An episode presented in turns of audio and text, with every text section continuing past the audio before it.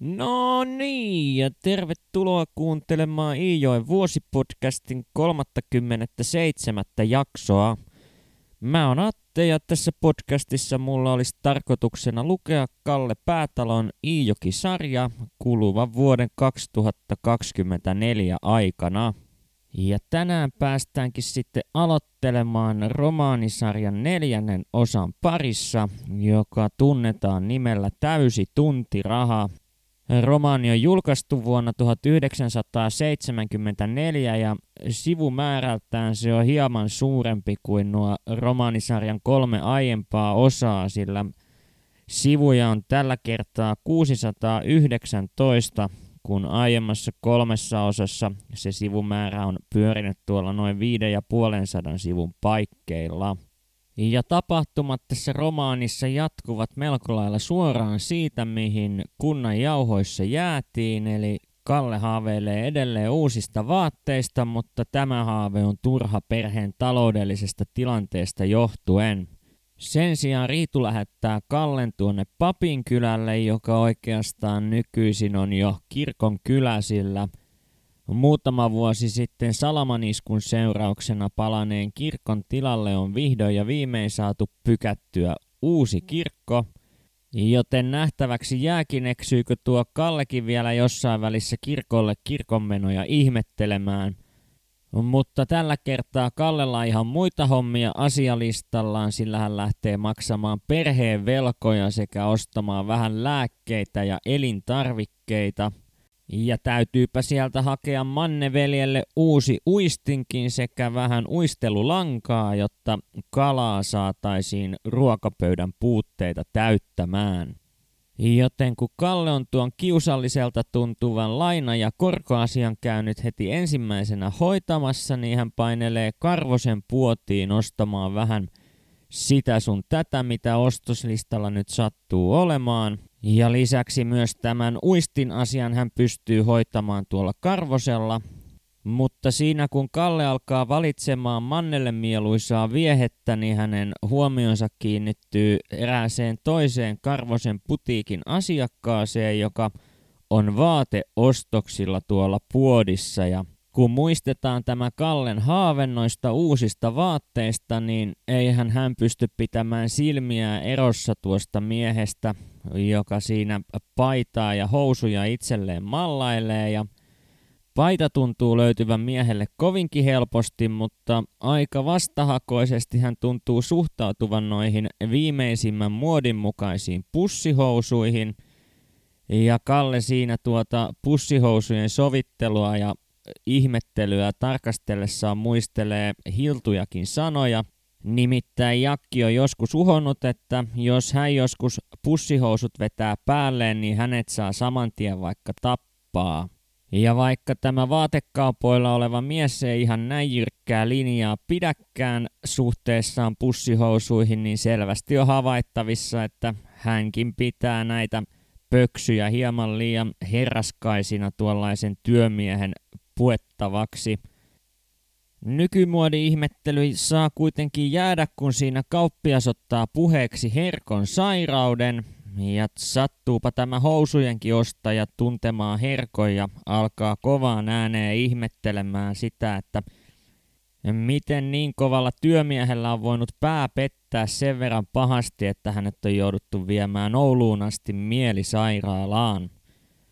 Kalle siinä sitten vähäsanaisesti vastailee näihin kysymyksiin liittyen Herkon terveydentilaa ja ei hän sitten jää enää ihmettelemään, että ostaako tuo mies ne pussihousut vai mitä siinä tapahtuu, vaan Herkosta puhumiseen ja häpeilyyn jo aikapäiviä sitten kyllästynyt Kalle saa tarpeekseen ja hän lähtee kaupalta jatkamaan matkaansa. Ja koska Kallen kevään uitossa tienaamat rahat on jo melkein ehditty kuluttamaan, niin lisää töitä tarttis Kallen keksiä, jotta ruokaa saataisiin pöytään. Tuo pula-aika kuitenkaan ei koske ainoastaan päätalojen perhettä, vaan muutenkin raha ja ruoka tuppaa olemaan melko tiukilla tuolla Jokijärvellä ja Taivalkoskella – Mutta siitä huolimatta Kalle kuitenkin rohkeasti lähtee kyselemään töitä, nimittäin Tuolta Iijoen yläjuoksulta uitettavia tukkeja uitetaan parhaillaan Jokijärven poikki ja siitä edelleen kohti Iijoen alajuoksuja. Ja Kalle käykin kyselemässä romppasessa majaansa pitävältä työjohtajalta, että josko jotain hommaa tällaiselle nuorelle, mutta kuitenkin kokeneelle tukinuittajalle löytyisi, vaan eipä tuolta Kallelle työtä irtoa ja totta kai suurin este tässä on hänen ikänsä, koska työjohtaja kyllä ymmärtää, että vaikka Kalle onkin uitoissa aikuisten mukana pyörinit, niin ei hänestä vielä täydeksi työmieheksi tuollaiselle uittotyömaalle ole. Toinen työmaa, johon Kalle yrittää saada jalkaansa oven väliin, on Taivalkoskelle rakenteilla olevan sairaalan rakennustyömaa ja tuolla työmaalla töissä on Hiltu Jakki, joten siinä suhteessa Kalle mahdollisuudet saattaisivat olla hieman paremmat. Mutta valitettavasti edes Hiltu Jakki ei saa Kallea neuvoteltua mukaan töihin tuonne työmaalle, ja tässäkin tapauksessa suurimmaksi esteeksi työllistymisen suhteen nousee Kallen nuori ikä. Ja koska töitä ei löydy mistään, eikä rahaa täten myöskään tule talouteen lisää mistään, niin tämä tarkoittaa sitä, että kun ruoka alkaa loppumaan, eikä ihan pelkillä jauhoillakaan, joita kunnalta saadaan tulla toimeen, niin Riitu joutuu lähtemään kerjuulle eli kiertämään talosta taloon ruoka-apua pyytäen muilta kyläläisiltä. Riitu koittaa houkutella myös Kallea totta kai mukaan, mutta Kalle ilmoittaa, että hän ei missään tapauksessa osallistu tällaiseen häpeälliseen kerjuutouhuun ja hänellä muutenkin on tiedossa puuhommia, sillä hän on suunnitellut hakevansa tuolta Jokijärven rannoilta tuollaista jätepuuta, mitä kulkeutuu noiden varsinaisten uittopuiden mukana Jokijärven rannoille – ja vaikka tätä Kalle ei ollut etukäteen julistanut tekevänsä juuri tuona päivänä, jolloin kerjuulle olisi tarkoitus lähteä, niin kas kummaa, kun nuo puuhommat täytyy hoitaa juuri samana päivänä kuin nuo kerjuuasiat, joten Kalle ei missään tapauksessa ehdi lähtemään mukaan. Mutta Kallen onneksi Martta on oikein innokas osallistumaan tuolle reissulle, joten minkäänlaista suurempaa konfliktia tästä ei synny. Joten työnjako on sellainen, että Martta ja Riitu lähtevät kerjäämään ja Kalle lähtee Mannen kanssa puuhommiin. Ja sen verran kriittinen tuo tilanne on nyt tuolla Kallioniemessä, että Riitulla ei ole edes sen vertaa laittaa evästä poikien mukaan, kun he tuohon puuhommaan ryhtyvät, että siinä jo hetki mietitään, että mitä tässä oikein syödään, mutta ongelma ratkeaa helposti mannen kalastusinnon ansiosta, sillä totta kai he kalastavat itselleen muutamat ruokahauet siinä päivän mittaan soudellessaan noiden puiden perässä – mutta kun veneeseen asti päästään, niin siinä vaiheessa Kalle ilmoittaa, että se on Manne-homma soutaa ja hän puolestaan hoitaa kalastamisen. Ja Manne toki siinä vähän esittää vastalauseita, mutta isomman oikeudella Kalle hoitaa tämän työnjaon ja toki myös sitten siinä varsinaisessa työssä se jakoo vähän toiseen suuntaan Kallellaan, kun Kalle isompana ja täten myös vahvempana poikana joutuu hoitamaan tuota tukkien liikuttelua huomattavasti enemmän kuin Manne, joka lähinnä kykenee sitten auttamaan vaan tarvittaessa Kallea kaikkein raskaimpien tukkien liikuttelussa. Siinä ovat pojat sitten ehtineet kerätä jo hyvän aikaa tuota puuta itse rakentamansa kuljetusrenkaan sisään, eli tällainen kehikko on väsätty sinne veteen kellumaan, jonka sisäpuolelle sitten kerätään tuota kelluvaa puutavaraa ja Tätä rengasta sitten vedetään hiljaksi veneen perässä siinä rannan tuntumassa kohti Kallioniemeä ja Manne siinä toimii soutajana ja Kalle puolestaan kävelee rannassa ja heittelee sopivaa puutavaraa renkaan sisälle sitä mukaan, kun sellaista löytyy. Pojat eivät kuitenkaan ole yksin tuolla Jokijärvellä liikenteessä, sillä kaikenlaista muutakin soutajaa ja ihmettelijää sinne mahtuu ja Pian heihin kiinnittääkin huomionsa muutama työmies, jotka ovat sitten osallistuneet tuohon varsinaiseen uittoon, johon Kallea ei huolittu. Ja kuunnellaanpa seuraavaksi katkelma täyden tuntirahan sivuilta 33 ja 34, jossa Kalle sitten keskustelee näiden itselleen aivan outojen työmiesten kanssa tästä hänen ja Mannen projektista. Minkä savotan ne pojat on perustanut, sanoi perämies. Niin, mikä touhu teillä oikein meneillään? Jumalauta, niillä on oikein puomitettu pyräs ja sekkaan pano täyveessä käynnissä. Koutaa rannalta polttopuita ja viemä kotiin, minä sanoin. Ja polttopuita, sanoi perämies, päästi vihellyksiä ja lisäsi. Ensi kerran minä näen, että hylkypuita kootaan oikein lauttaa – Joskus akat ottavat venneeseen, kun näkevät sopivan pölikä ja vievät pyykipatansa alle. Kävi kuten olin osannut arvata. Työmme halveerattiin akkojen touhun arvoiseksi. Häpeilyni vaihtui äreydeksi, kun perämies vielä sanoi. Ettehän vai ota merkkipuita. Tarkoitan yhtiöihin pölliä ja tukkia. Toinni, semmonen on käräjille vievä rike. Me ei kosketa merkkipuihin, sanoin kuivalla kurkulla. Kyllä me tiedetään, ettei merkattuja puita saa ottaa. Ei, tuossa pyrrässä näytä olevan muuta kuin hylkypuuta, totesi lauttaamme katseleva perämies ja ohjasi veneen keulan päin tuulta. Onko nämä omia rantoja? Toinen soutajista kysyi. Tosiaan, kannattaako silloin katiskella rannoilta ajopuita, jos on itsellä näin laajat mettät? Tuostahan alkaa hyvä koivumettä heti rannasta lähtien. Ei nämä ole meidän mehtiä, sanoi ja jatkoin sormella osoitellen. Nuo hiltuset tuolla romppasen takana on isoja taloja, ja tämä kirnuma on niihin mehtää. Meillä itellä ole kuin muuvan hehtaari mehtämaata ja sillä ruvettiin kokkoamaan rannoilta halakopuita. Tuo selvittää asia, sanoi perämies. Jaa, te ottakin luvalla toisten rantoja putsaamassa. Nämä soutajan sanat väpsäyttivät jälleen sisintäni vielä enemmän kuin toista airoa hoiteleva mies sanoi. Minkälaista hintaa talo pitää, kun antaa rantansa siivota? Ei ne kovin paljon. Perivät sitten hyyryn, kun, kun ensin näkevät, minkä verran näitä löytyy. Perämies alkoi kaapia vettä suurella melalla ja veneen keulan ruvetessa kääntymään takaisin murhinientä kohti, sanoi – Pojat kuuluvat olevan ihan laillisessa ja tarpeellisessa touhussa. Sisälläni noussut säikähdys muuttui oman tunnon kuihkeeksi. Myös Manne oli hoksannut asiaan tulleen uuden puolen. Ootko sinä kysynyt Hiltuiikalta ja Elsantalosta, saapiko näitä puita ottaa? En, mulla ole tullut mieleenikään. Ja vesihän nämä puut on rannalle kulettanut. Mutta se mieshän sanoi, että kun ovat toisen maalla ja rannolla, vaikka olisivat kenen rantoja, sanoin tarpeettoman isolla äänellä.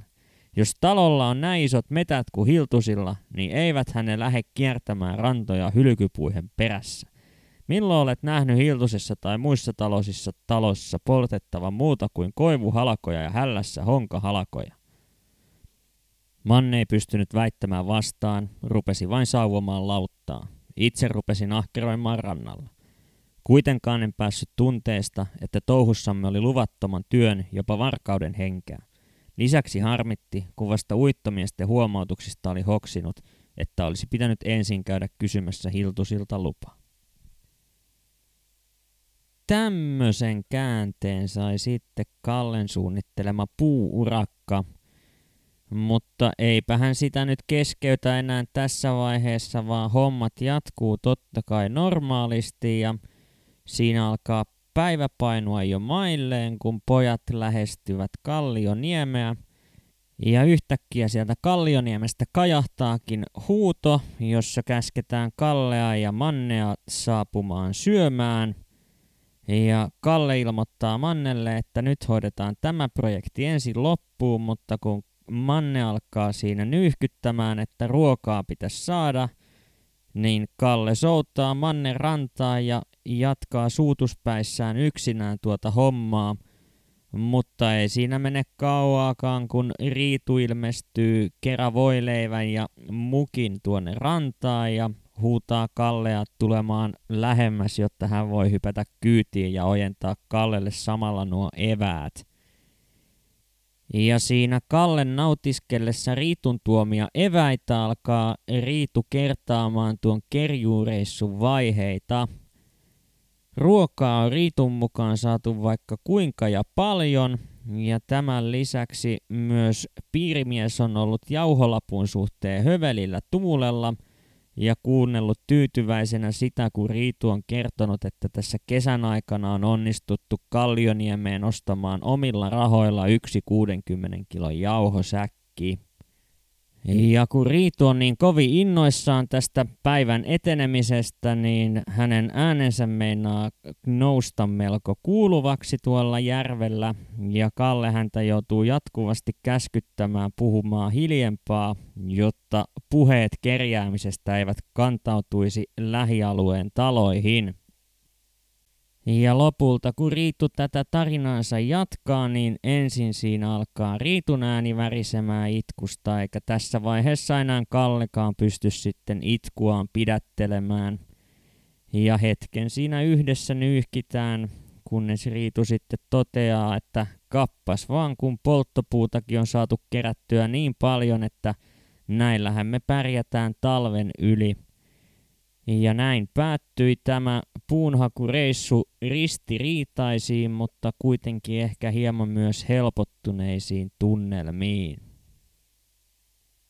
Siinä sitten pian tämän puidenhakuoperaation jälkeen Kalle on nautiskelemassa lihavelliä halonhakkuu urakan tauolla, kun Riitu huutaa hänet katsomaan ikkunasta Kallionniemeä lähestyvää venettä – ja siinä sitten mietitään, että ketä sieltä oikein on tulossa veneellä Kallioniemeen.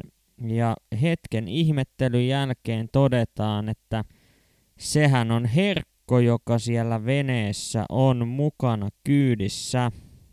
Ja saattajana hänellä on Kestilän Tiina. Mutta Tiina ei sitten tule kahville Kallioniemen pirttiin, vaan Herkko työntää veneen äkkiä takaisin järvelle noustua rannassa pois ja kävelee sitten pirttiin. Ja tämähän siis on kaikille täysi yllätys, paitsi toki Herkolle itselleen, sillä minkäänlaisia kirjeitä hän ei ole Kallioniemeen lähettänyt sen jälkeen, kun hän aiemmin talvella lähetti tuon kirjeen, missä kertoi ikävöivänsä lapsia, mutta ei riitua. Ja suurin kysymys onkin nyt sitten se, että onko se herkko parantunut tuon sairaalavisiittinsä aikana tuosta luulotaudistaan. Ja ensimmäinen merkki ehkä parantumisen suuntaan on se, että Toisin kuin vielä vuosi sitten, jolloin hän tuota tautia sairasti ja oli syvän uskonnollisen herätyksen kokeneena lopettanut kiroilun kokonaan, niin nyt sieltä tulee rumaa sanaa toisensa perään herkon suusta vaikka kuinka. Mutta ihan hirveää montaa hetkeä siinä ei ehdi kulumaan, kun samat merkitykset ja Riitun pettämisepäilykset lentelevät jo ilmoille entiseen malliin. Joten siltähän tämä nyt vaikuttaa, että rahapulan ja nälän lisäksi on vielä saatu herkkokin tuonne Kallioniemeen lisähuolia aiheuttamaan.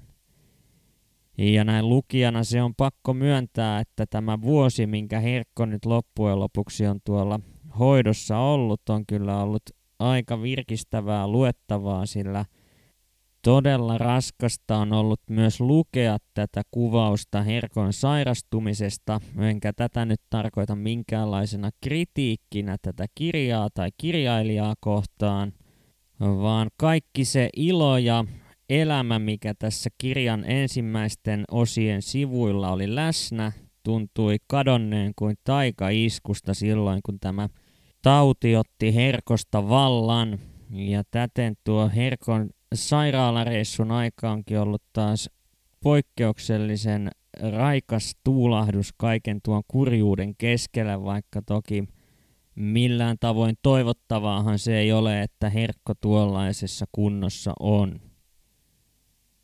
Vaikka Herkon jutut ovatkin sitten pysyneet entisellään, niin yksi asia hänessä kuitenkin on muuttunut ja se on se, että hänen näävelinsä eli viiksensä ovat kadonneet ja tätä Kalle pitää jotenkin todella kummallisena asiana, sillä hän on katsellut koko elämänsä ajan isää, jolla siinä ylähuulen yläpuolella kasvaa jonkinnäköistä karvoitusta ja nyt kun nuo karvat ovat poissa, niin herkkohan näyttää aivan erilaiselta kuin ennen.